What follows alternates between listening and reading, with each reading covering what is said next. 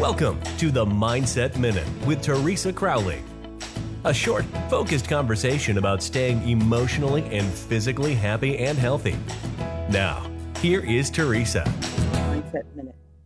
Now, what I'm trying to do is give you some positive thoughts about yourself and to try and get your thinking, your mindset in a positive direction.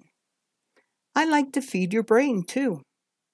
I want to feed it love, some hope for the future, and above all, truth. Let's let go of how you think your life should be and celebrate the life that you have and who you have in it. Especially, we need to start celebrating you. That's the Mindset Minute today, and this is the one to me. Thanks for joining us so much, and we'll see you again soon. Thank you for listening. We look forward to you joining us weekdays on the Mindset Minute with Teresa Crowley.